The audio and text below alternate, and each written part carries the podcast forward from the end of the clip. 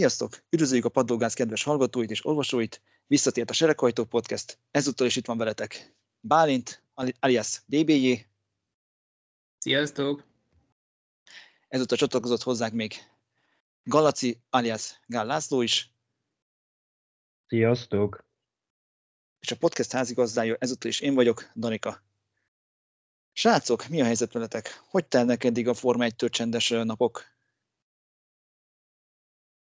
Várjuk a következő futamot.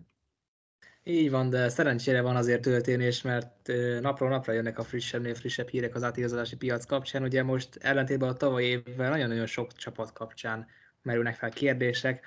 Ha jól számoltam, a top három csapaton kívül igazából csak az Alfa Romeo-nál nem biztos az, hogy, hogy más pilótapárossal állnak majd fel jövőre, úgyhogy szerintem eléggé aktívak ezek a napok is, de nyilván azért már én is várom Szingapurt, meglátjuk, hogy mi fog történni addig. Így van, és még a top 3 meg az Alfa Romeo mellett már csak a McLaren pilótapáros tekinthető biztosnak, viszont most még nem a pilótapárosokkal foglalkozunk, meg a pilótapiacsal, hanem még a pályán kívüli történésekkel.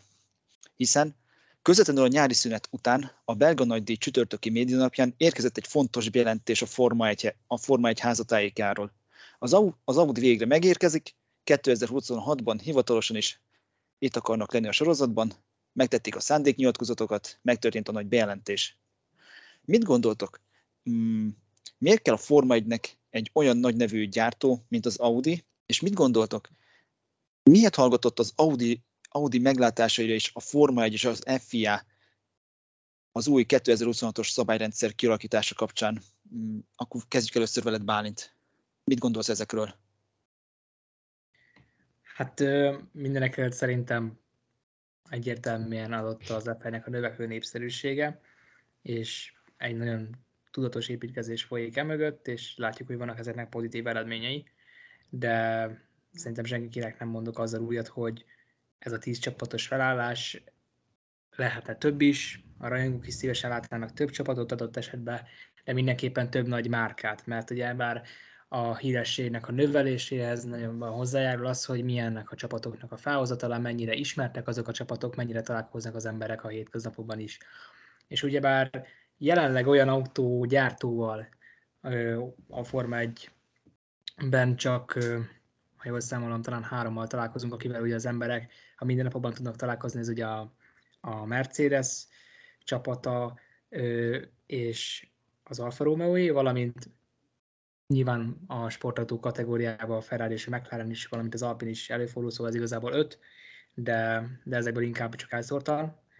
Úgyhogy nyilvánvalóan cél volt az, hogy bevonzanak újabb nagy márkákat, akiket az emberek ismernek, és ezáltal a sportág további szurkolókat nyerhet, a népszerűsége növekedhet, és hát nagyon komoly ugyebár a Volkswagen csoportnak a, bevo- a népszerűsége az ereje, amely mögötte áll, és nem volt véletlen szerintem, hogy már hosszú ideje kérdés volt az F1 kapcsán, hogy mikor száll be valaki a Volkswagen csoport, ugye ehhez tartozik ugyebár a Porsche, az Audi, a Bugatti, a Volkswagen maga, a Seat, és Skoda, szóval rendkívül sok gyártó, így, így egyfajta elvárás volt a Forma 1 felé, hogy tovább akarnak növekedni, akkor valakit behozzanak a Volkswagen csoport tagjaiból, és, és szerencsére kölcsönös volt a közeledés, mert a Volkswagen csoport is látta a potenciált, ami az van, és, és ennek következtében jött létre úgymond ez a fajta házasság, és ez volt a Forma az érdeke, hogy egy újabb piacra tudjanak betörni azzal, hogy bevonzanak több nagy márkát, ugye nem csak az Audit, hanem a Porsche-t is úgy tűnik, hogy eléggé csábítják. Meglátjuk, hogy ez összejön de, de a sportág népszerűségének a növekedése továbbra is ezt kívánja meg, hogy újabb és újabb nagy arcok érkezzenek. Mm, és mit gondolsz, Laci? Szerinted az, a, szerinted az Audi elég nagy arcnak számít így a Forma 1-nek? Hát azt így elsőre nehéz megmondani, mert az Audinak ugye soha nem volt még köze a Forma 1-hez nagyon. Első próbálkozásuk lesz úgymond, még akkor is, ha csak szinte biztosan motorszállítóként, motorgyártóként fognak érkezni. De viszont szerintem is nem rossz, minél több gyártó legyen a Forma 1-be. Én osztom én is ezt a véleményt. Ugye van a Mercedes, Ferrari, Alpine, meg a Honda úgy, amennyire Sőt, én, én szívesen látnék több istálót, több csapatot is, nem csak motorgyártót. Egy japán csapatot is, úgy, mint ahogy volt régebb a Toyota, vagy akár egy tiszta másik német csapatot, Audi, Porsche, vagy ilyesmit. Valószínűleg igen, mindannyian osztanánk, hogyha lenne egy 11. vagy 12. csapat. Viszont a Forma egy nagyon-nagyon más véleményen van, és még Bálintra még reagálva, hogy igen, jó, hogy vég, találkoznak egy újabb ö, automárkával a, for, a Forma 1-es rajongók, illetve ami, akik ismerik a Forma 1-et így a mindennapi életben. A korábbi felsorolásból véletlenül szerintem kihagytad az Aston Martint, bár lehet, hogy ennek köze van ahhoz, hogy Lawrence Stroll nekünk nem fizet elég kenőpénzt. Nem, ez most kivételesen nem miatt volt, de igen, megfeledkeztem a legendás brit zöldekről. Ro- ro- róluk én is megfeledkeztem, igen ezúttal is üzenjük Lawrence Strollnak, hogyha nem szeretnék, hogy legközelebb elfeledkezzünk róluk, tessenek minket is támogatni. Szóval igen, visszatérve, nagyon jó lenne egy 11. csapat, ami akár önmagában lehetne az Audi is, viszont úgy tűnik, hogy erre a Forma egy nagyon nem hajlik, és kvázi inkább rávette őket, hogy kezdjenek el kutakodni egy felvásárolható csapat után a jelenlegi mezőnyből, és úgy tűnik, hogy ez minden, hogy ez az Alfa Romeo lesz. A kérdésem most hozzátok az lenne, hogy a Forma 1-nek a Forma 1 miért ez volt az álláspontja? Miért gondolják azt, hogy nem kell 11. csapat, hanem, hanem inkább jöjjön az Audi, vásároljon fel egy meglévőt, és úgy, és úgy, kezdje, el, úgy kezdje el futtatni a saját programját itt a király kategóriában. Most kezdjük veled, Laci. Hát én erről őszintén megszólva nem, nem tudom, hogy mit gondoljak.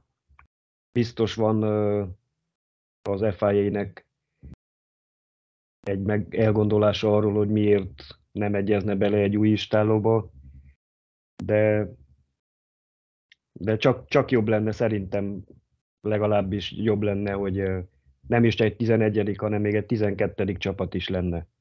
Régebb ugye volt még 14-15 is. Igaz, hogy persze nagyon sok, nagyon gyenge csapat is volt, főleg a 80-as évek, 90-es évek elején több volt a gyenge csapat, mint a jó, de én, én csak uh, érdekesebbnek látom, hogyha több a csapat a rajtrácson. Tehát akkor úgy érted, hogyha több csapat lenne így a Forma 1-es rajtácson, akkor igazából azzal egyrészt így érdekesebb is lenne maga a Forma 1, és így bizonyos szempontból élvezhetőbb is lenne így a futamoknak a követése is, meg igazából minden egyes történés, ami így a pályán belül és kívül történik. Hát ez már nyilván attól függ, hogy mennyire lennének jó, jók az új istálók, de hát hogyha egy Audi beszállna egy saját csapattal, gondolom, hogy nem csak azért tennék azt meg, hogy egyszerűen ott legyenek a mezőnyben, hanem ha nem is egyből a győzelemre nyilván, de valamit csak szeretnének elérni a sportákban. Ez kétségtelen és, mind, és nagyon nagy erőket kezdtek el erre egy mozgosítani. És Bálint, te mit gondolsz így az egész helyzetről? Hogy miért van az, hogy ők is igazából mm, kényszerítik őket arra, hogy egy meglévő csapatot vásároljanak föl? Öm, nem vagyok meggyőződve arról, hogy ők erre kényszerítve voltak, úgymond, és látszik egyébként szerintem a Porsche-nak a programján is, ugye ők is csak motorszállítóként kívántak beszállni, picit beleszólva a Red Bullnak az ügyeibe, és ezért nem jött össze ott a házasság, úgymond. De szerintem az Audinak nem feltétlen volt célja saját csapattal beszámolni, csak egy ilyen zárójeles megjegyzés. A lényeg viszont azt szerintem, hogy az f azért célja az, hogy ne szálljanak be még új istálók, mert, mert szeretnének egyfajta amerikai megközelítéssel, ugye már egy olyan tíz csapatot fenntartani, vagy létrehozni, amely stabil, állandó tíz csapat, és nem kockáztatják meg hogy ezáltal lehet ugye kerülni azt, hogy becsődöljenek azok a csapatok, akik a sorozatnak a tagjai, mint például a Manor, vagy korábban ugye a Kéterhem, stb. És inkább arra mennek rá, hogy legyen 10 biztos csapat, amelynek az értéke folyamatosan nő, mert ugyebár, ha jól tudom, jelenleg a legkisebb értékkel jegyzett Forma 1 csapatot, a házt is több mint 400 millió euróra tagsálják, ez ugye rendkívül magas pénz, és az utóbbi években rendkívül megnövekedett az összes ilyen kisebb csapatnak is az értéke annak köszönhetően, hogy nincsenek új beszállók, és egyfajta zártabb rendszerben gondolkozik a Forma 1. Ezáltal azok, akikben vannak, ugye bár több, több pénz jut nekik, mert kevesebb más csapattal kell osztozkodni. Én ezt a hátsó gondolatmenetet látom e mögött, hogy, hogy szeretnék a jelenlegieket egyrészt anyagilag jól ellátni, másrészt pedig minél közelebb hozni egymáshoz, és nem szeretnék, vagy szeretnék azt elkerülni, hogy, hogy nagy legyen a szórás, és legyen egy fix utolsó blokk, mint például ugye a 2010-es évek elején volt, hogy a, a HRT, a Marussia és a két örem hátul csatázott folyamatosan, és szinte elsők sem voltam, hogy a pontokra, de még az ilyen 14-15. helyekre sem. Úgyhogy egyik ezt szerették volna elkerülni, és szerintem ez, ami mögötte van, hogy még kicsit kivárnak ezzel, de ahogy én nézem magának a Libertynek hosszú távú céljait, közte van az, hogy bővítsenek majd, de még szeretnék egy kicsit felfutatni az értékét a jelenlegi tíz csapatnak. Én egyre inkább két kétségeim vannak ezzel a 11. csapattal, meg ezzel a Libertynek a céljával. Főleg azóta, mióta a korábbi Liberty által kinevezett Forma 1-es vezérigazgató Chase Carey távozott így a sorozatból 2000, a 2020-as idény végén, és átadta a stafétát Stefano, Stefano Domenicalinak, aki igazából már Kerek Perez kijelentette, hogy ő 11. csapatot nem nagyon akar így látni a közeljövőben, pont a te által említett gazdasági okok miatt, ami számomra mindig azért furcsa, hogy oké, okay, akkor ne akarjunk látni, de akkor viszont ezt ö, foglalják jobban szabályba, vagy pedig magát azt a belépési pénzösszeget, ami, amit jelenleg előír a Concord szerződés, azt kellene megnövelni a jelenlegi 200 millió, 200-250 milliós 250 millió igen, eurós összegről. Egy 200 millióról tudok jelenleg. 200 millió? Igen, igen. köszi. Hogy igen, ezt kellene akkor megnövelni egy olyan 500 millió környékére, hogy akkor már tényleg elhiggyék azt is a csapatok, hogy valóban komoly szándékkal érkezők jönnek.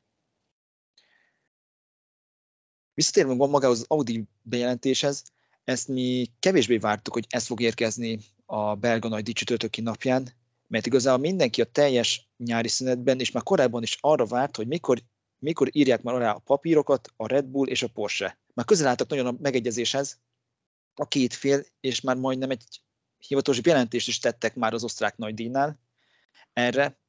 A nyári szünet után, illetve az azt követő napokban így elkezdett teljesen is széthullani az egész koncepció, és, mai, és végre jutottunk odáig, hogy az egész így meg, megvalósult, ö, bocsánat, megjósult, és nem lesz Red Bull Porsche 2026-tól. Ö, mit gondolsz, Bálint? Ez így miért történt, és végül kikkel fognak így összeállni ez a két fél az új motorérában. Nagyon érdekes egyébként magán a szétválás is. Kicsit úgy cikkeznek erről, hogy mint hogyha egy nagyon hirtelen dolog történt volna, hogy egész idáig ugye szent volt a béke, aztán az utolsó napokban hirtelen kiderült, hogy amúgy a Porsche kicsit többet akar az irányításból, és akkor hirtelen Red Bull meg dobta az egészet a kukába. Én kicsit nehezen tudom ezt elképzelni, hogy ez néhány nap alatt a hosszú hónapos csodálatos közös jövő képe ennyire szertefoszoljon. Nem állok attól a nézettől messze, hogy itt esetleg pusztán csak marketing szempontok miatt ment ez az egyezkedés ilyen hosszú távon, mert azért valljuk be eléggé sok média platformon jelent meg ennek köszönhetően a Porsche is, a Red Bull is, de, de nyilván nem feltétlenül ennyire egyszerű a dolog. Annyi, hogy azért nem menjünk el ennyire Conteo gyártás felé. Nyilván persze, csak azt mondom, hogy nekem furcsa az, hogy egy-két nap alatt hirtelen kiderült, hogy ja, bocs, mégsem, mert túl sokat akar a Porsche. Úgyhogy érdekes ez a fajta eseménysorozat. Nyilván nem láttunk be teljesen a színfalak mögé minden esetre a Porsche. Most egy másik irányba nézelődhet.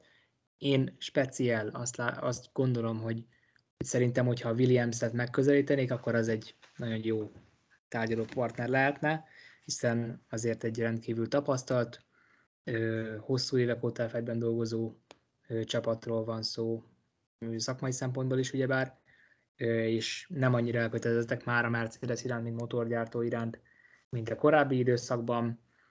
ugyebár szó volt arról is idén, hogy esetleg az Alpinnak lenne a felhasználója jövőre a Williams, tehát látjuk azt, hogy ők hajlamosak arra, hogy mi készek lennének arra, hogy váltsanak esetleg motorgyártót, és egyébként a befolyás pedig szinte biztos, hogy megkapná a Porsche, hogyha Williams-t választaná, hiszen azzal a pénzzel, amit oda tudna hozni, nem lenne kérdés szerintem, hogy, hogy megkapnák a vezetői pálcát.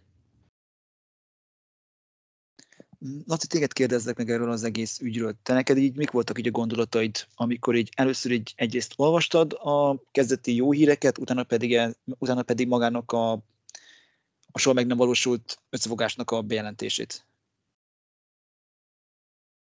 Hát amennyiben lehet hinni a híreknek, amik hozzánk is elérnek, valószínűleg ott hiúsulhatott meg az egész, amit az a, az a bizonyos marokkói bejelentés körül zajlott, mert ugye arra a, a dok- arra a dokumentumra igen, gondolsz, ami így igen, mondta, hogy így felvásárolják így 50%-ot? Igen, mert azt ugye a Porsche jelentette be, azt még ha jól emlékszek, Helmut Marko is kijelentette, hogy az nekik nagyon nem tetszett, hogy ezt a Porsche csak úgy bejelentette, illetve valószínűleg az is nyilván közrejátszott, hogy a Porsche is egy olyan 50-50-be szerette volna a hatalmat, vagy a beleszólást, vagy a döntési jogot, és ez a Red Bullnak nem tetszett. Persze ez mind a két fél szempontjából érthető, Porsche-nál is teljesen jogosnak tartom, hogy ők is beleszólást akarnak, a Red Bull részéről meg nyilvánvaló, hogy ők is úgy szeretnék, hogy vagy szerették volna, hogy ők, ők irányítsanak lehetőleg minél, minél nagyobb arányban, vagy már ezt ki lehet arányokban fejezni. Viszont nem, nem tudom, lehet, hogy lehet, hogy még olyan, nem is voltak olyan stádiumban a tárgyalások a két fél között, akkor, amikor kijött az a marokkói dokumentum is, meg hogy azt a Porsche minek jelentette csak úgy be, anélkül, hogy egyeztessen a Red Bull-al, azt ugye senki nem tudja, mert arról hivatalos ö, nyilatkozatot senki nem adott ki. Így és amikor a szakítás is nyilvánosságra került, akkor is csak a, ugye, ami hivatalos bejelentés lett, csak annyit jelentett be a Porsche, hogy bár továbbra is szándékuk nekik a Forma 1 belépni, nem a Red Bull oldalán teszik azt meg. Okokat senki nem adott, valahol ezt is érthető módon, mert ugye azt szennyest azért nem nagyon szokás kiteregetni ilyenkor, úgyhogy Úgy, nagyon maradnak pont, majd így, e- maradnak így a ezt, nagy, ezt nagyon pontosan megválaszolni nem lehet, így van szerintem persze a plegykák maradnak, amik terjengenek az interneten, meg a sajtóban. Van olyan érzés, hogy neked van abban a szempontból igazad, hogy eh, itt a hatalom környékén volt a probléma, és hogy ezt a hatalmat így részben fenyegetve, ére, így, emiatt a hatalom miatt fenyegetve érezhette magát a Christian Horner, Helmut Marko féle mm, tengely, így a Red Bullnál. Hát én, Am... bocsánat, én nem érzem úgy, hogy fenyegetve érezték mag, volna magukat, hanem inkább azt, hogy ők egyszerűen csak azt akarták, hogy kapjanak egy motorgyártót, és továbbra is ők döntsenek mindenről. Vagy legalábbis nagyjából mindenről. Ez együtt, de nagyjából ők a kettő atya úristenei ugye a programnak, ezért gondoltam azt, hogy így ők így némileg fenyegetve érezték volna magukat, még hogyha ez az egész ötlet így Dietrich Matesicnek, így a csapattulajdonosnak még úgy is jött volna, mert a Porsche adott volna plusz fejlesztési pénzt. Így, meg így technikai partnerséget is az új motorszabályokhoz. És még Bálintra reagálva, hogy szerintem is az lesz majd a jövőben, hogy a Porsche a williams fog összeállni, és nem csak azért, mert egy Mercedes-es csapat, amelyik szabadulni szeretne már részben Toto Wolf karmai közül, csúnya hasonlat, de egy picit így, így van ez, hanem azért is, mert náluk van Jos Capito csapatfőnök, aki korábban még a Volkswagennek a rally programjáért volt felelős emlékeim szerint, és akkor így már megvan már a közös pont, így a Porsche-vel való jó kapcsolathoz, ami így szerintem így simán megvalósulhat 2026-tól kezdve, viszont akkor ebben az esetben jóval több kellene a Porsche-tól, mint ami az eredeti tervék szerint volt így a így az Audi-val való közös beszállással, mert a Porsche csak technikai, csak részben adott volna technikai támogatást, és inkább csak pénzügyi támogatást adott volna. De ez majd a jövő zenéje, hogy ezt majd hogyan oldják meg a felek. Jelenleg minden esetre arra, arra, tudunk számolni, hogy 2026-tól kezdve biztosan jön az Audi, a Porsche pedig egy jó 90%-os eséllyel. Viszont a Spái verseny végének nem, nem ez volt az egyetlen egy nagy híre, hanem az, hogy maga a belga nagydíj is így megmenekült legalább 2023-ig. Mm, Laci, mi volt neked erről az első gondolatod, hogy végre, hogy végre biztossá vált legalább egy évre még Spa Frankosán helye a Forma 1-es naptárban? Megérdemelte a helyszín, hogy továbbra is a Forma 1 vérkeringésében maradjon? Hát szerintem abszolút igen, nekem egyébként a kedvenc pályám. Ö, és ugye talán harmadik vagy negyedik legtöbb versenyt tartottak itt minden időkben a Forma 1-ben, abszolút legendás helyszín, abszolút legendás minden, ami körülötte van. Csak ugye a Forma 1 jelenlegi vezetőségének nem igazán tetszik, hogy nem fizetnek annyi pénzt a versenynaptárba szereplésükért, mint az arab vagy kínai, vagy a nagyon gazdag helyszínek. Egyébként persze nagyon jól esett a bejelentés, de sajnos én azt vélem, hogy nem nagyon lesz hosszú életű ezzel a még a belga nagy diezen túl ezután. Csak abban az esetben, hogyha ők is mélyebben a zsebükbe fognak nyúlni, amit viszont a ahogy legalábbis a belgák elmondása szerint nem, nem tudnak megtenni. Mert nekik nincs annyi pénzük, mint az említett helyszíneknek. Hmm, mostanában én azt hallottam, hogy most már a belga kormány ettől a hírtől hogy annyira megijedt, hogy lehet, hogy már inkább állami, hogy már nem maguknak a versenypromótereknek kell ezt kicsengetniük ezt az összeget jövőben, kizárólag, hanem már maga a kormány is már így be fog szállni. És végrehajtanak pár lényeges, fontos fejlesztést, infrastruktúrális pályán kívüli fejlesztést, hogy megmaradjon spa így a helyszínen. Igen, igen, erről szó volt még a, talán a bejelentés előtt is, hogy a kormány segítségét is kérték a pályát üzemeltetők, és a kormány elvileg beleegyezett volna, de hát ettől még egy, új, egy internetes vagy újságcikktől a realitásig még szerintem hosszú az út. Nyilván meg kell várjuk, hogy mi fog történni. Én természetesen szeretném Spát továbbra is a versenynaptárba, is nekem a kedvenc pályám, tehát én gond nélkül el, el tudom viselni bármikor, hogy ott versenyt lássak. És most téged kérdezek, Bálint, hogy egyrészt neked így mik voltak így az első gondolataid, és hogy mennyire van így jelenleg Spa bebiztosít, Spának a jövője bebiztosítva vagy a Forma 1-be? És szerinted még előfordulhat ugyanaz, mint az idei évben, hogy ugyanúgy a szakadék, széléről, szakadék széléről fog visszatáncolni maga a helyszín? Hát nagyon érdekes, ami történt. Ö, nyilván az egész Forma 1 világ úgymond kiakadt, és, és nagyon érdekes volt azt is látni, hogy hogyan reagálnak erre az FEG vezetői, mennyire hallják meg a szurkolók szavát.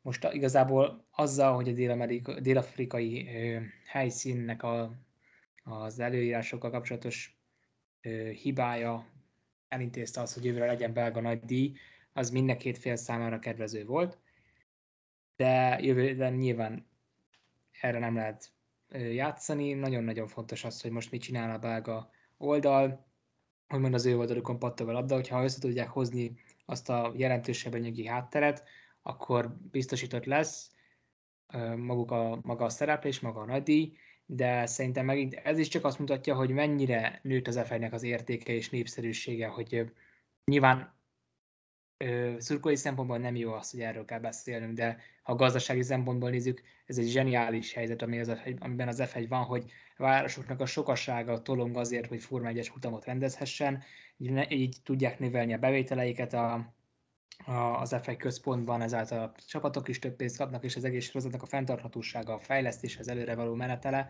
az, az jelentősen javul.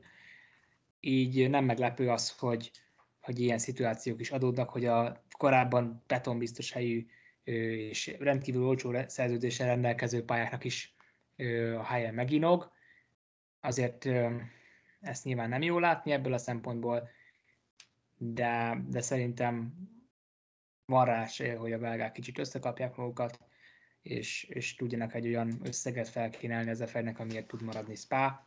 Monaco, ez nyilván más helyzetük, szerintem sokkal inkább az FI óvatosan bánik Monakóval, mert ez jóval ö, jobban benne van az emberekben, és ugye a tripla koronának is a helyzéne azzal nem lehet úgy bánni, mint ahogy bánnak most, vagy bántak most korábban Spával.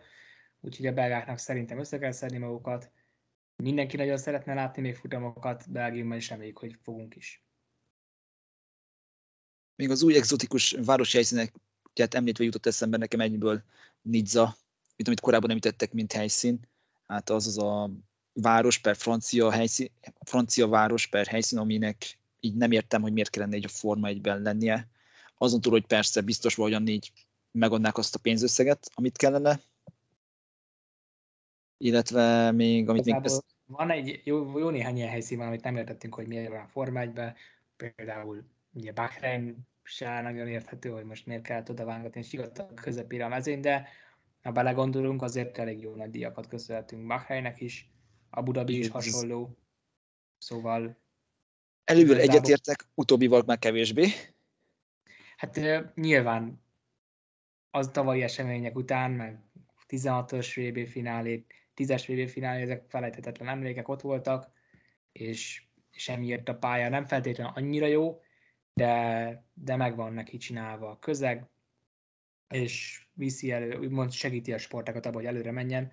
Én ezért vagyok úgy vele, hogy személy szerint, hogy megtűröm ezeket a pályákat, de nyilván rossz látni, hogy, hogy adott esetben miatt egy olyan legendás helyszín, mint Spa, ö, akár a feledés homályába is tud merülni egy naptár kialakításnál.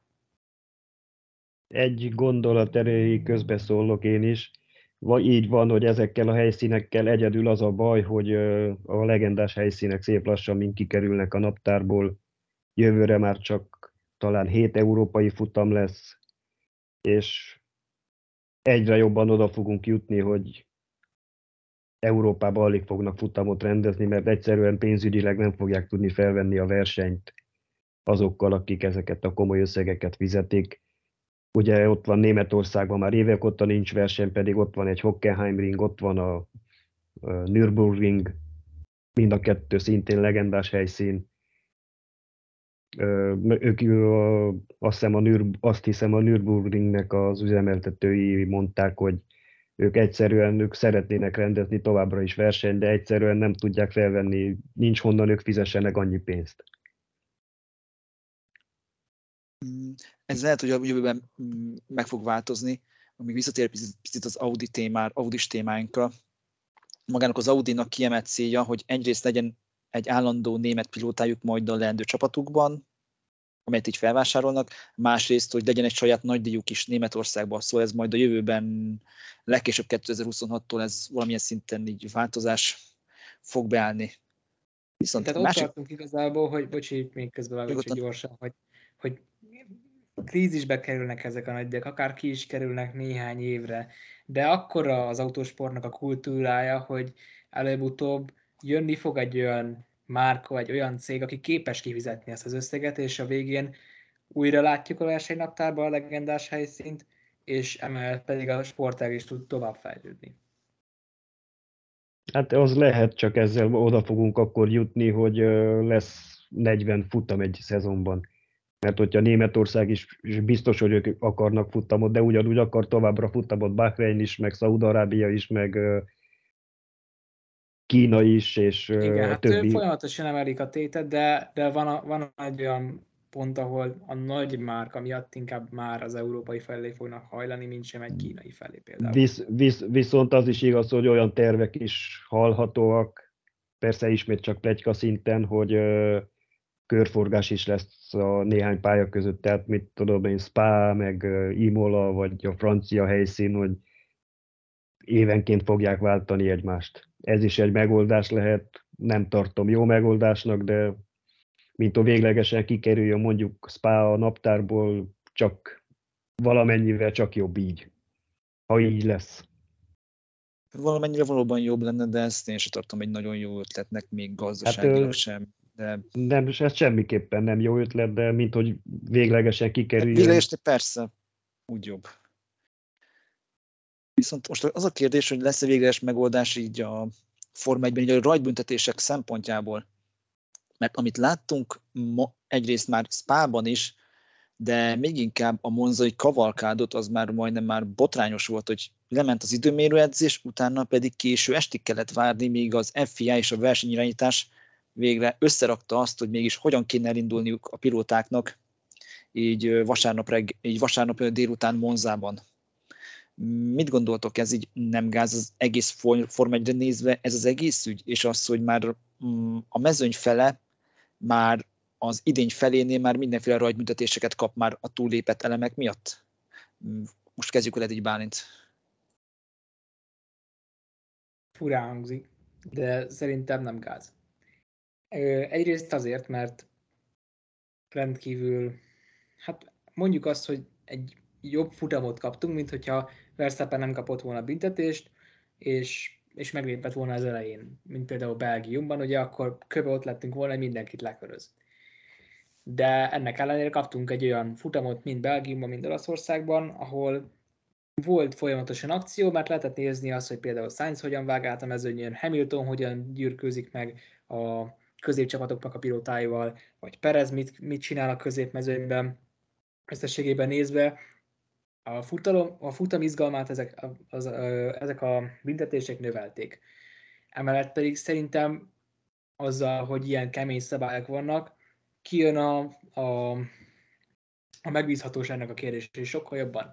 Mert, mert az a csapat, amelyik megbízható motor termez például, az, az el tudja kerülni a büntetéseket, mint például láthatjuk azt, hogy George Russellnek még nincsen büntetése, nem is kellett egyszer a rajtrács végéről indulnia, nyilván nem feltétlenül ez, ez az év végéig állandó, de látjuk azt, hogy például a Mercedes jóval megbízható motor tervez, mint a többi motorgyártó, ennek köszönhetően el tudják kerülni az ilyen rajtrács végi büntetéseket, vagy legalábbis kevesebben meg tudják húzni, mint, amit más, mint amivel mások.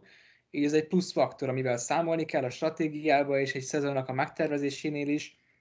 Ettől szerintem maga a sportág csak érdekesebb lett, és nyilván kavalkád, és, és nagyon fura ezt látni, hogy tényleg még estig se tudjuk pontosan, hogy hogy fognak majd felállni, de ha belegondolunk, szerintem tök klassz dolog, hogy egy ilyen büntetés kavalkárnak köszönhetően a két Williams a top 10-ből tud indulni, és meg tudják mutatni a pilóták, hogy mire képesek védekezésben, mire képesnek a középmezőnyben, és nem mindig van az, hogy a 19-20. helyről várhatják a lámpák kialvását. Én személy szerint nem látom ezt annyira negatívnak, mint, mint sokan mások. Én, én szerintem ezzel a sportág nyert, még hogyha kicsit furán néz ki az egész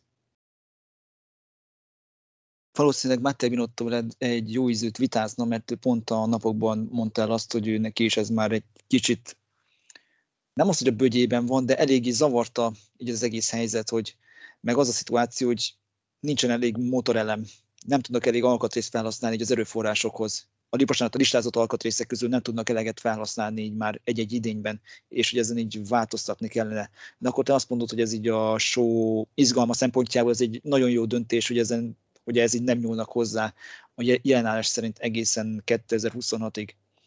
Laci, szerinted is jó ez így a... Jó, spo- annyira mondjad, mondjad. Hogy, hogy szerintem ez amiatt jó, csak mert egy plusz faktort ad bele, hogy a csapatoknak mivel kell meggyűrköznie. Mattia Bénétől elmondhatja, ez milyen rossz, de a nap végén ott tartunk, hogy mindegyik csapatnak ilyen rossz, és megint kijön egy, egyfajta versenyhelyzet, amiben egyik csapat jobb tud lenni, mint a másik. És nincs végtelen alkatrész, hanem be kell osztani, és gazdálkodni kell, és kijönnek az egyéni előnyök. Igen, azzal egyetértek Bálintal, hogy abban egyetértek Bálintal, hogy így látványosabb egy futam, izgalmasabb egy futam, de viszont lehet, hogy nekem csak azzal van a bajom, hogy azt az FIA kezelte ezt az egész helyzetet, hogy több mint négy órát, vagy majdnem négy órát kellett várni, hogy kijöjjön a rajtrács. Hát az egy olyan sorozattól, amelyik az autósport csúcsának nevezi magát, és tulajdonképpen az is hát a kabaré, szerintem. Ugyanakkor ezek a szabályok is, hát nem tudom, megint visszagondolva arra, hogy ez az autósportoknak a csúcsa, ez az állandó korlátozás mindenfélében nem, nem tudom, ha a legjobb dolog. Nem azt mondom, hogy nekem kimondottan tetszik vagy sem, de nem, nem tudom, hogy jó vagy, mennyire jó vagy sem. Az is igaz, hogy ez igazából csak Verstappenre nézve volt kétértelmű a dolog, hogy ő honnan fog indulni, a többiek szempontjából elég egyértelmű volt a büntetés. És én őszintén én valahol Verstappennek a büntetését se értem, hogy ő egy öt rajthelyes büntetéssel mégis hátrább indul végül, mint, egy olyan, mint Alonso például, aki mögötte nyolc helyjel végzett az időmérőn. Na de hát, hogyha így gondolták ezt a szervezők, hogy a, ő ne profitáljon másoknak a büntetéséből, ez van. Ez is persze valahol normális, csak ismét nem tudom, ha a legjobb megoldás. És ez, ez amúgy ez az autósport csúcsa az én véleményem szerint ez a 2026-os újabb szabályváltozásoknál is eléggé sok kérdést felvet ezzel a karbos emlegességgel, meg hogy még növelik az erőforrások elektromos használati idejét. Nem, nem, tudom, hogy ez, nem tudom, hogy ezzel hogy fogja továbbra is az autósportok csúcsának tartani magát a Forma 1. Abban a tekintetben mindenféleképpen csúcsnak tehát majd nevezni, mert a szabályok szerint egy, elvileg egy nagyon hatékony elektromos komponenst kell majd tervezniük így a gyártóknak. Aztán, hogy ez mennyire fog megvalósulni, hogy mennyire tudják átvenni majd így a közútba, mert ez így a 2014-es, mióta itt van velünk ez a turbohibridér, a 2014 óta ez nem igazán sikerült, és ennek kvázi abban tudunk bízni, hogy ez jobban meg tudják majd oldani már a 2026-os szabályokon alapuló későbbi közúti motorokkal majd. De Kavalkád nem csak a Spy és Monzai rajt büntetések körül volt, hanem Colton Hurta körül is. Az indikár pilóta a holland nagydíj környékén kezdett nagyon közel kerülni a Forma 1-hez, ami aztán egészen így a közelmúltig így is volt. Ő és Helmut Márkó, meg az egész Red család így nagyon közel került egymáshoz, hogy 2023-tól kezdve így a Forma 1-es mezőny részévé, rész, Forma 1-es mezőnyben is be tudjon mutatkozni. Mm, Laci, mit gondolsz, miért lehet az, hogy Helmut Márkó a Red Bullnak így félig meddig az Atya Úristene úgy gondolja, hogy neki mindenféleképpen egy amerikai kell, egy indikár pilóta kell neki az Alfa Tauriba. Ez mit árul lesz szerinted a teljes Red Bull Junior programról, meg így az egész, meg az ott lévő pilótákról? Hát ezt um, én amennyire emlékszek, ezt maga, maga Helmut Márko ki is mondta, hogy uh, és abban hibáztatta az FIA-t is, hogy nem érti, hogy miért nem akarnak még jobban ter- Amerikába terjeszkedni. És én gondolom, hogy ők azért akarták annyira a pilótát a programjukba, az, amellett, hogy valóban nagyon tehetségesnek is tűnik. Ugye a McLaren is nagyon elégedettek volt vele a, azon a két napos teszten, amit futott velük. Én gondolom, itt van, ahogy szokták mondani, a két legyetet csapásra gondolatot a Red Bull, tovább terjeszkedni az amerikai piacon, illetve egy ö, fiatal, igen tehetségesnek mondott pilótát bezsebelni. Tehát ezek kvázi majdnem, hogy az Amerikában jóval népszerű monsternek adtak volna egy pofont. Akkor te erre gondolsz? Hát többek között az is, igen. Most már nem kell belemenni a az energiaital háborúba is. Pedig az még, az még jó lenne még gumiháború után energiaital háború is. Az, az, az, igen. És Bálint, te így velem együtt nagyon sokkal közelebb szoktad követni így a junior kategóriákat is. Ez mennyire vet árnyékot így a Red Bull, Red Bull junior program tagjaira köztük? Már majdnem már rossz nevet mondtam. Liam Lawsonra, Jean Daruvalára, vagy akár a Forma 3-ban szereplő Isaac Hadjarra. Mit gondolsz számukra ez, hogy ez elkezdett ez a Colton Hurt a szaga, ez mennyire volt rossz hír? Hát abban a szempontból nyilván rossz, hogy egy ülésé kevesebb lett volna. De ne felejtsük el, hogy Colton Hurtát Pierre Gasly bótlására gondolták Helmut Márkóék, nem pedig Yuki Tsunoda helyére, akinek a szerződését továbbra se tudjuk, hogy meg lesz-e, és jelenlegi idei teljesítménye alapján én nagyon elképzelhetőnek tartom, hogy Yuki Tsunodával jövőre nem találkozunk a Forma 1 Úgyhogy én úgy vagyok, az én véleményem az, hogy Liam Lawsonnak egyrészt nyilván jól jött az, hogy Colton hát nem kapta meg az FIA engedélyt. De, de meg vagyok győződve arról, hogy, hogy neki több esélye van a jövő évülés kapcsán, mint Yuki Tsunodának, aki valljuk hogy két elég pocsék szezonon van túl az Alfa Taurival, és idén is csak azért került Gaslyhoz közelebb, mert Gaslynek a teljesítménye romlott, és nem meglepő, hogy a Red Bull pedig most már az elmúlt futamokat látva könnyű szívvel adna túl rajta az Alpinnak, és az ő utánpótlását pedig nem egyszerű bezsebelni, és szerintem nagyon-nagyon jól mondta a Laci azt, hogy a Red Bull nagyon szeretné az amerikai piacot valóban megerősíteni, betörni arra a részre, látjuk azt, hogy erre van is nyitottság, főleg, hogy ugye Amerikában most kezd egy, nagyobb f láz kialakulni, és ennek a korszaknak egyértelműen a top csapata a Red Bull, úgyhogy nagyon jól adnák ki magát, hogyha ez a top csapat még egy amerikai pilóta felé nyúlna is. Úgyhogy hát egyrészt marketing szempontból nyilván nagy kár a Red Bullnak az, hogy nem jött össze a Colton a sztori, viszont úgy gondolom, hogy az, az akadémiáikon pedig továbbra is azért a minőség ott van. Szerintem Lawson egy rendkívül tehetséges pilóta, ezt idén többször is bizonyította, nem beszélve a tavalyi DTMS kis ilyen egyből bajnoki címéről, amikor ugye azt az Albont verte porra, aki idén nagyon-nagyon durván jól teljesít a Forma 1 és ahogy mondtad, Isaac Hadjel is egy rendkívül érdekes és ö, nagy potenciálra rendelkező pilóta, akivel Helmut Márko nagyon szimpatizál, szóval én nem gondolnám, hogy itt a junior programnak ez a leszólása lett volna, csak egy nagy lehetőség, ami végül nem jött össze.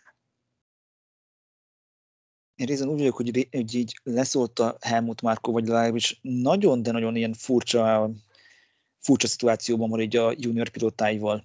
Mert tavaly még azt mondta, hogy nagyon sajnálja azt, hogy nincsen elég csapatuk így a Forma 1-ben, vagy nem, tud, hogy nem tudják beültetni 2022-re az akkor még kötelékhez tartozó Juri Vipset és Liam lawson -t.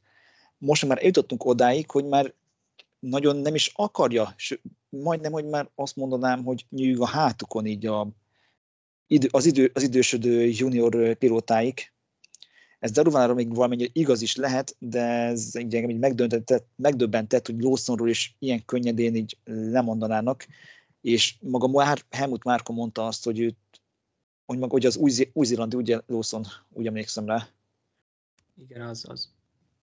Hogy én, hogy ő csak maximum teszt és tartalékversenyzőként tudja így elképzelni hogy a Forma 1-ben. És még visszatérve, hogy Hörta szerintem megérdemelni, és, tud, és főleg azért érdemelni meg így magát így a Forma 1-es bemutatkozás, meg azért kellett volna így őt így engedni, mert az egyik Twitter felhasználó így utána nézett, hogy, az in, hogy mi lett volna akkor, hogy az Indikárban nem lennének ovál versenyek, hanem csak kizárólag utcai és, és hagyományos versenypályás futamok eredményei számítanának. Mit gondoltok? Hogy akkor összejött volna neki így a szuperlicensz, csak így anélkül, hogy tudnátok, hogy mi, mi lenne egy az eredmény? Miért volna neki össze a szuperlicensz, akkor ezt most nem mondanád de... Jó, true. De akkor úgy kérdezzem meg, hogy jelenleg Colton Hörtának 32 pontja van szuperlicenszbe. Akkor tippeljetek, hogy akkor hány pontja lenne, hogyha az oválpályás eredmények nem számítanának. 60. Hát ezt azért nehéz megítélni, szerintem ez elsősorban az ő teljes saját teljesítményétől függ. És ugye hiába mondják olyan nagyon nagy tehetségnek is, pont ez a gond, hogy ezért nincs meg az elegendő licenszpontja, mert pont az utóbbi két-három évben gyengébb a teljesítménye. Akármennyire fiatal is még, de nem, nem, nem az eredményei nem a legjobbak. Tégla persze ebbe könnyen lehet, hogy az is benne van, hogy az autója se a megfelelő, de sajnos ez a helyzet. Ha ez a szabály, ez a szabály. Tudom, csak egy, egy pontot még elmondani, csak egy tippet, Laci. Csak utána még reagálok rád. Ja, hogy mennyi pontja lenne? Mennyi, mennyi pontja lenne, igen, igen. Hát, én is valószínűsítem, hogy meg lenne a 40. Bálint van nagyon közel. 60-62 pontja lenne Hörtának, és igen, igazad van, Laci, hogy nem jöttek az eredmények, csak ez kellett az is, hogy az Andretti az egyik top csapat, így a Forma 1-es bezállás Mirzíria mellett még bels, bőven küzdött belső gondokkal is. Lényegében olyan helyzetbe került Hörta, mint amiben mm, nem az, mint ami, Fett, mint ami Fettel esett meg így a ferrari 2020-ban, hanem mint hogyha Lökler körül lett volna az a helyzet, mint ami Fettellel történt, csak őre jobban kiadott volna az egész mizéria. Nick de viszont volt egy olyan mm, kijelentése még a monzai beugrása előtt, hogyha megadták volna így Hörtának ezt a külön engedélyt, amire az FIA-nak teljes joga meg lett volna, azzal egy a jelenlegi Forma és után, utánpótlás sorozatokat tette volna tönkre.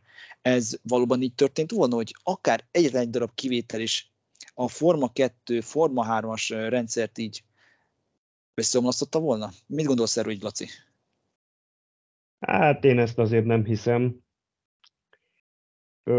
Persze, nyilván az ő szempontjából és a, ezek a Forma egy közeli nevelőszériák szempontjából valamennyire igaza van, hogy miért nem onnan visznek fel valakit, de hát itt ismét megint amerikai piac betörni még jobban oda mi egymás. Plusz ugye, hogy ez a Herta tényleg valóban tehetséges. Másik dolog az, hogy gondoljunk bele egy olyanba is, persze ez régebbi eset, több mint 20 éves már, de ha annak idején nem adnak egy külön engedélyt, külön licenszet egy, egy bizonyos Kimi Räikkönennek, akkor lehet, hogy a sporták szegényebb lett volna egy ekkora, hát szerintem legendával. Abszolút igazán, és erre eddig nem is gondoltam. Tehát én, én úgy gondolom, hogy ez valahol abszolút egyetértek abban, hogy a szabály a szabály, és ha már 40 pont kell, akkor 40 pont legyen, de amennyiben van egy ténylegesen, amelyik tisztán láthatóan ki, kiugró nagy tehetség, akkor annak valahogy meg lehetne adni egy külön engedéllyel ezt a szuperlicenszet. Most nyilván én azt nem tudom megítélni, hogy ez Colton Herta esete lenne, vagy sem, csak ez így egy felvetés, egy ötlet. Értem, és te Bálint így mit gondolsz, így ez akkor jogosan meg le, érde, érdemes megadni a külön engedélyeket a egyes pilótáknak, vagy, vagy, vagy inkább meg kellene tartani a meglévő rendszert, és, a, és vigyázni erre a piramisra, ami a Forma 1-be vezető úton van? Hát igazából Elvis kijelentésre reagálva nagyon érdekes látni azt, hogy ez a rendszer, ami most van, az azt teszi lehetővé, hogy az adott nagy versenyszorozatoknak saját úgymond pilóta neveldéjük legyen, hogy ahogy az Indikának megvan az Indy Lights és a különböző junior kategóriája, ugye a Formának ugye megvan ugyanúgy a saját ifjúsági szériája, Forma 2, Forma 3, egyéb Formula 4-es sorozatok, és ezek jól el vannak választva egymástól, és igazából a Löfriz erre utalt, hogy, hogy ezt a rendszert kéne úgymond védeni, hogy ez a rendszer most ö, az FIA-nak az a Super License rendszere védelmezi azt, hogy a különböző top kategóriáknak, top sorozatoknak meg, meg legyenek a saját individuális neveldéik. Ugyanakkor én is ahhoz csatlakoznék, amit a Laci mondott abban a szempontból, hogy kellene lennie, ö, kell lenniük különbségeknek, olyan eseteknek, akik, akik tényleg olyan tehetségek, hogy megérdemlik a beugrást.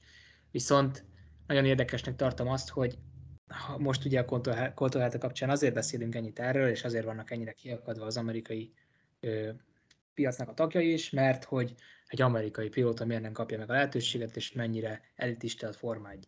De hogyha például csak egy példaként megemlítjük, hogy mondjuk Pat Howard lenne esetleg egy texasi születésű amerikai srác, akkor ki lennének akad, akkor nem, lennénk, akkor nem lennének kiakadva az amerikaiak, nem, lenne, nem beszélne senki is erről a témáról, mert meg lenne Óvornak a megfelelő licenszáma, mert, mert szerintem egyébként egy jobb pilóta, mint Colton Herta, és ugye említetted, hogy, hogy versenypályákon vezetné a, a, a ranglistákat, és simán meg lenne a kellő pontszáma, de én erre azzal válaszolnék, hogy hogy miért nem tudja akkor oda tenni a megfelelő teljesítményt továbbpályákon is, hogyha ez egy akkora tehetségről lenne szó.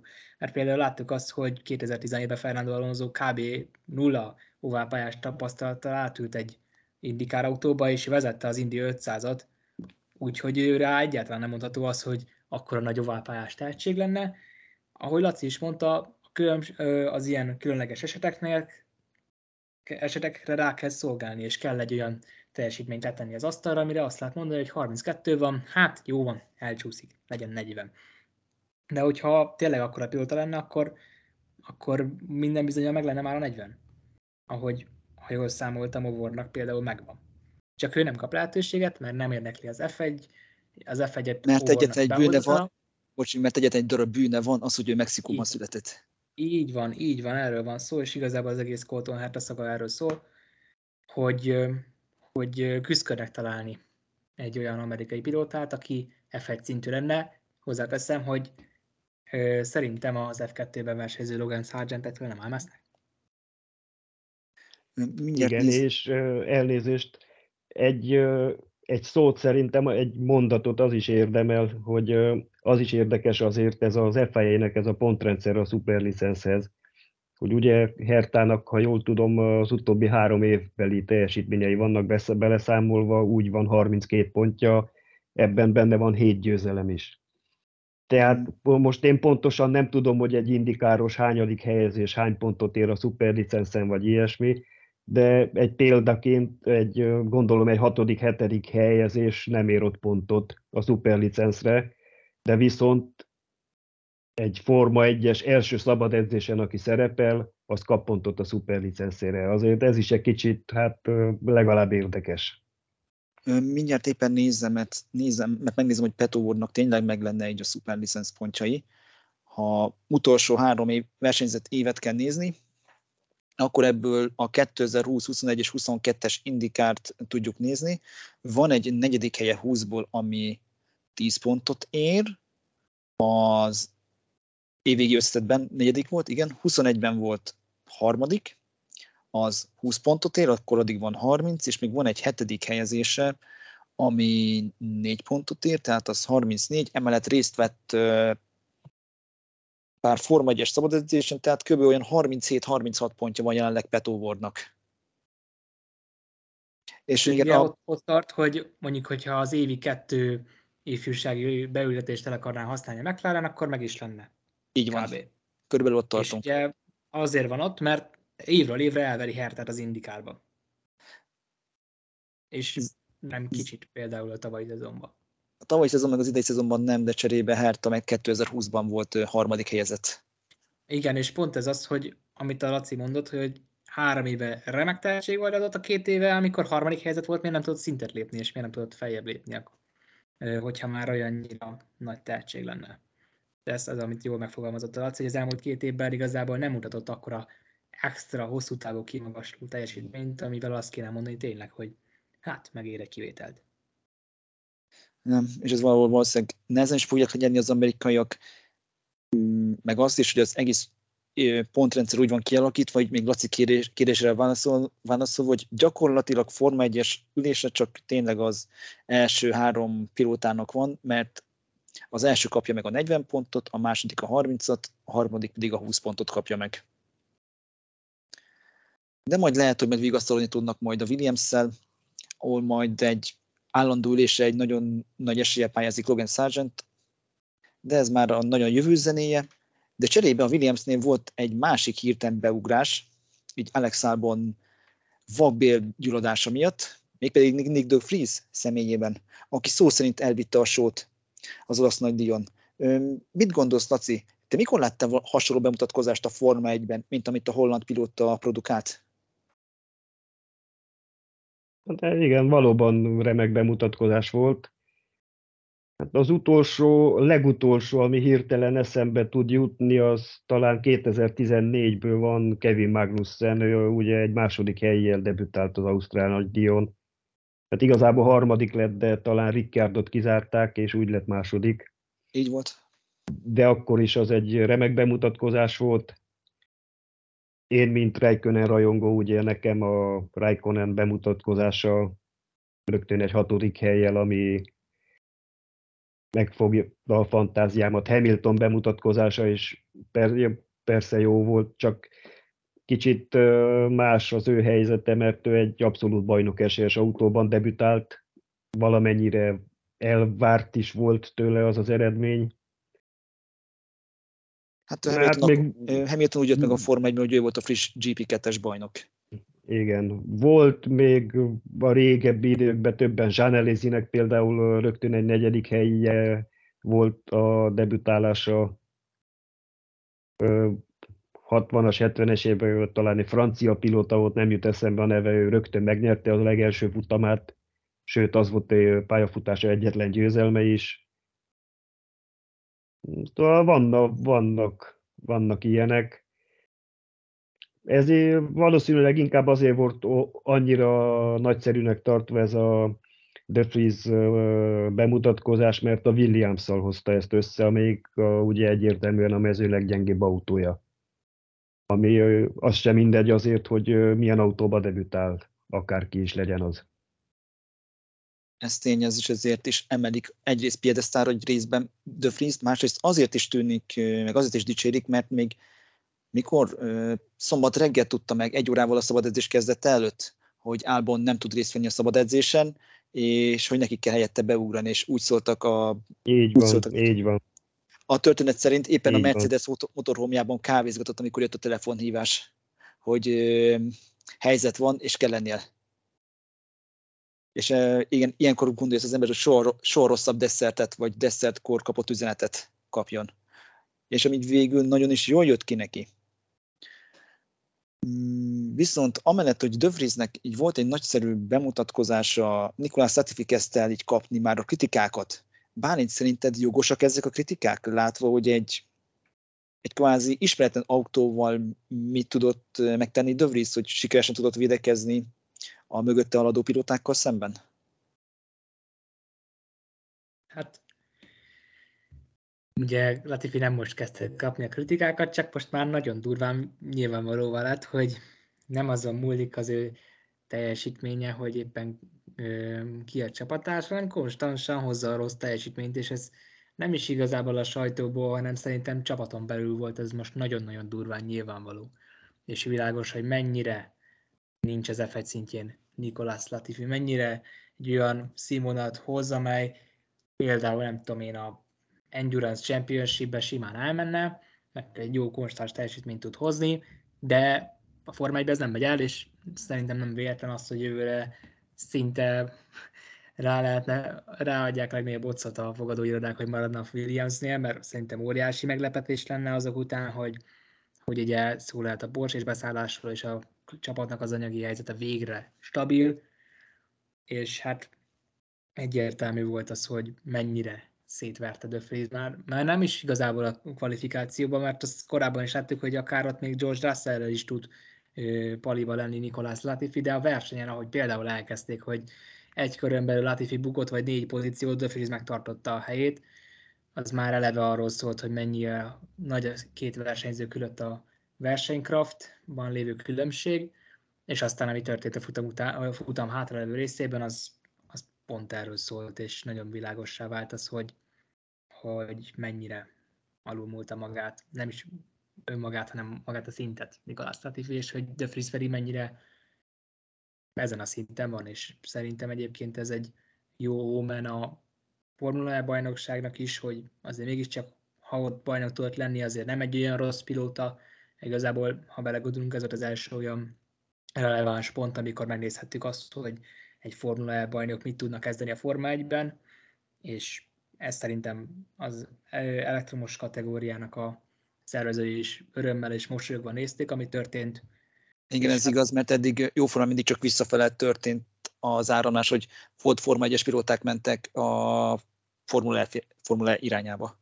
Igen, és ugye nagy kérdés volt ez, hogy most hova rakjuk be a Formula F1 alá mélyen, vagy kicsit közelébe, vagy hogy és hát nagyon érdekes lesz az, hogy hogyan lesz ez majd a folytatásban is, és hogy Vries kap-e ülést ezek után, mert azért tényleg nagyon durván népszerű is lett ez után a beugrá, ezzel a beugrással, és, és szerintem nagy szerencséje az is, hogy az év végén, ha jól tudom, akkor lejár a mercedes ez a tesztpilótás szerződése, így kb.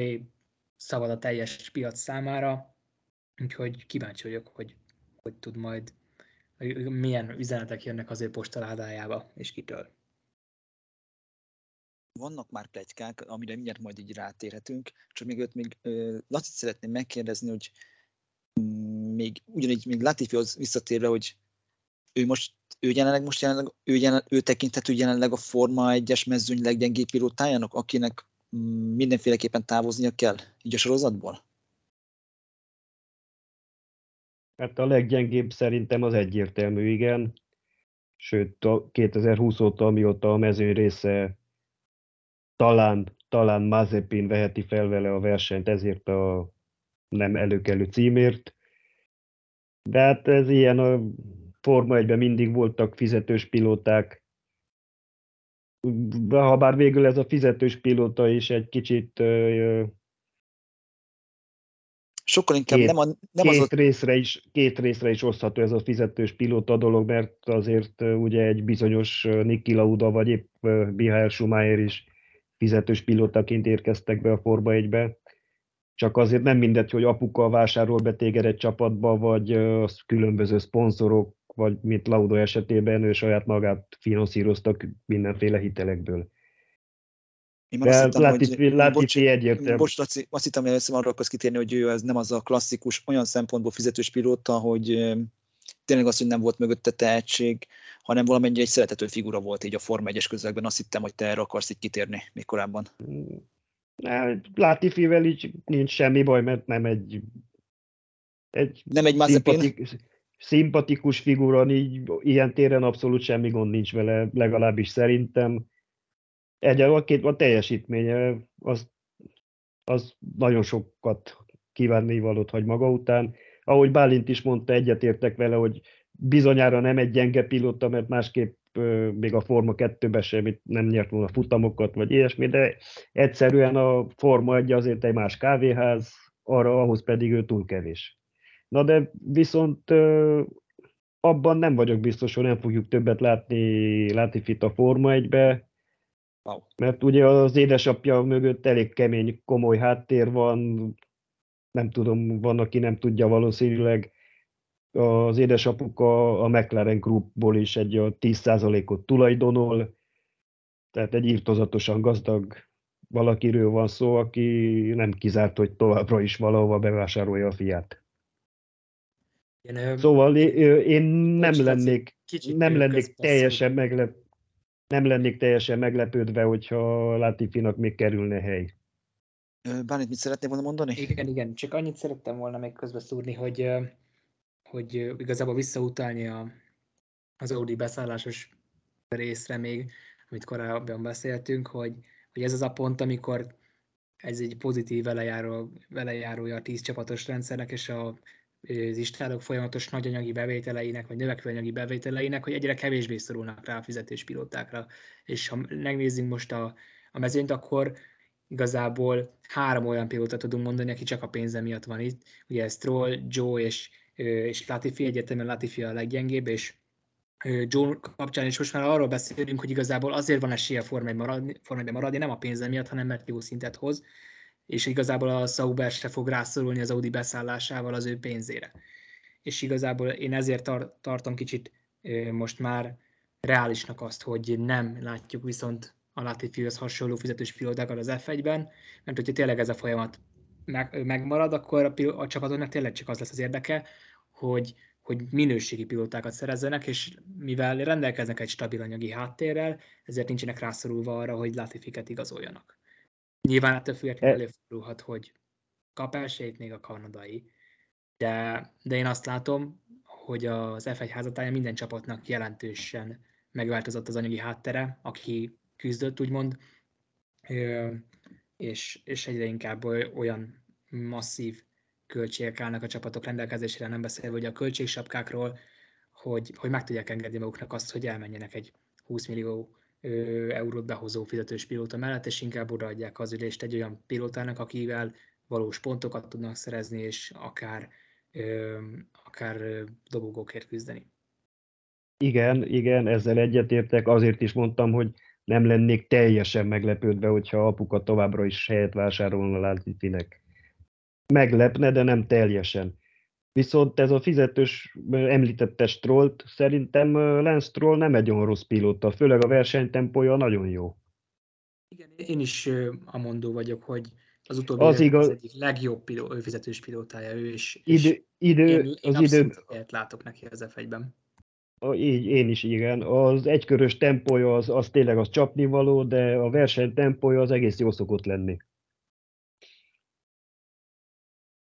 Lezárva, vagy ez, lezárva, bocs, hogy közösszólok, csak így um, egy kicsit elkanyarodtunk, de nem semmi probléma. Ez tök jó volt így hallgatni így titeket. Direkt ezért nem is szóltam így bele.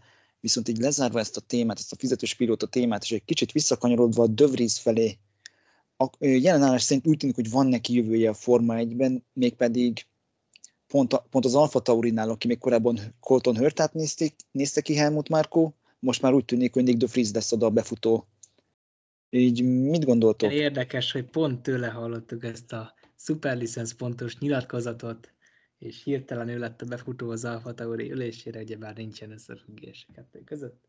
Annyi, annyi zárójelben annyit meg szeretnék jelezni, hogy ez a Nick de Vries és Helmut Márkó féle kapcsolat, ez tényleg csak azután kezdett el így, azután, azután jöttek ki erről az első érek, miután megvolt az olasz nagydíj. Még de Vriesnek ez a nyilatkozata még a pénteki napon, vagy a csütörtöki sajtónapon jelent még meg.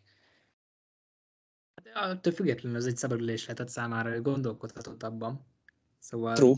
én, én nem zárnám ki ezt, hogy szóval ha én lennék De Vries helyében, nyilván az összes ilyen külső riválist ezzel a nyilatkozattal legalábbis igyekezni kizárni, amennyire a részemről lehet. Szóval így is úgy is riválist igyekezett kiszorítani, szóval szerintem nem véletlen, hogy ezt a nyilatkozatot tőle hallottuk. De mindegy, mindegy.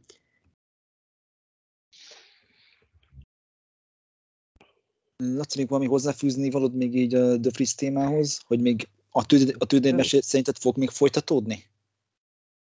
Én, én remélem őszintén, remélem, hogy igen. Szerintem egy egész jó pilóta, 27 évesen már azért megérdemel végre egy esélyt a Forma 1-ben, és e- ez az érdekes, hogy ezzel az egy teljesítménnyel, amit lerakott az asztalra az olasz nagydíjon, épp ha jól tudom, mai hír, vagy tegnapi legalábbis, nyilván csak hír úgy is kell kezelni, hogy most már nem csak, hogy a, az Alfa Taurinál, hanem a Williams és az Alpinnál is az első számú esélyes a, a, az egyik ülésre.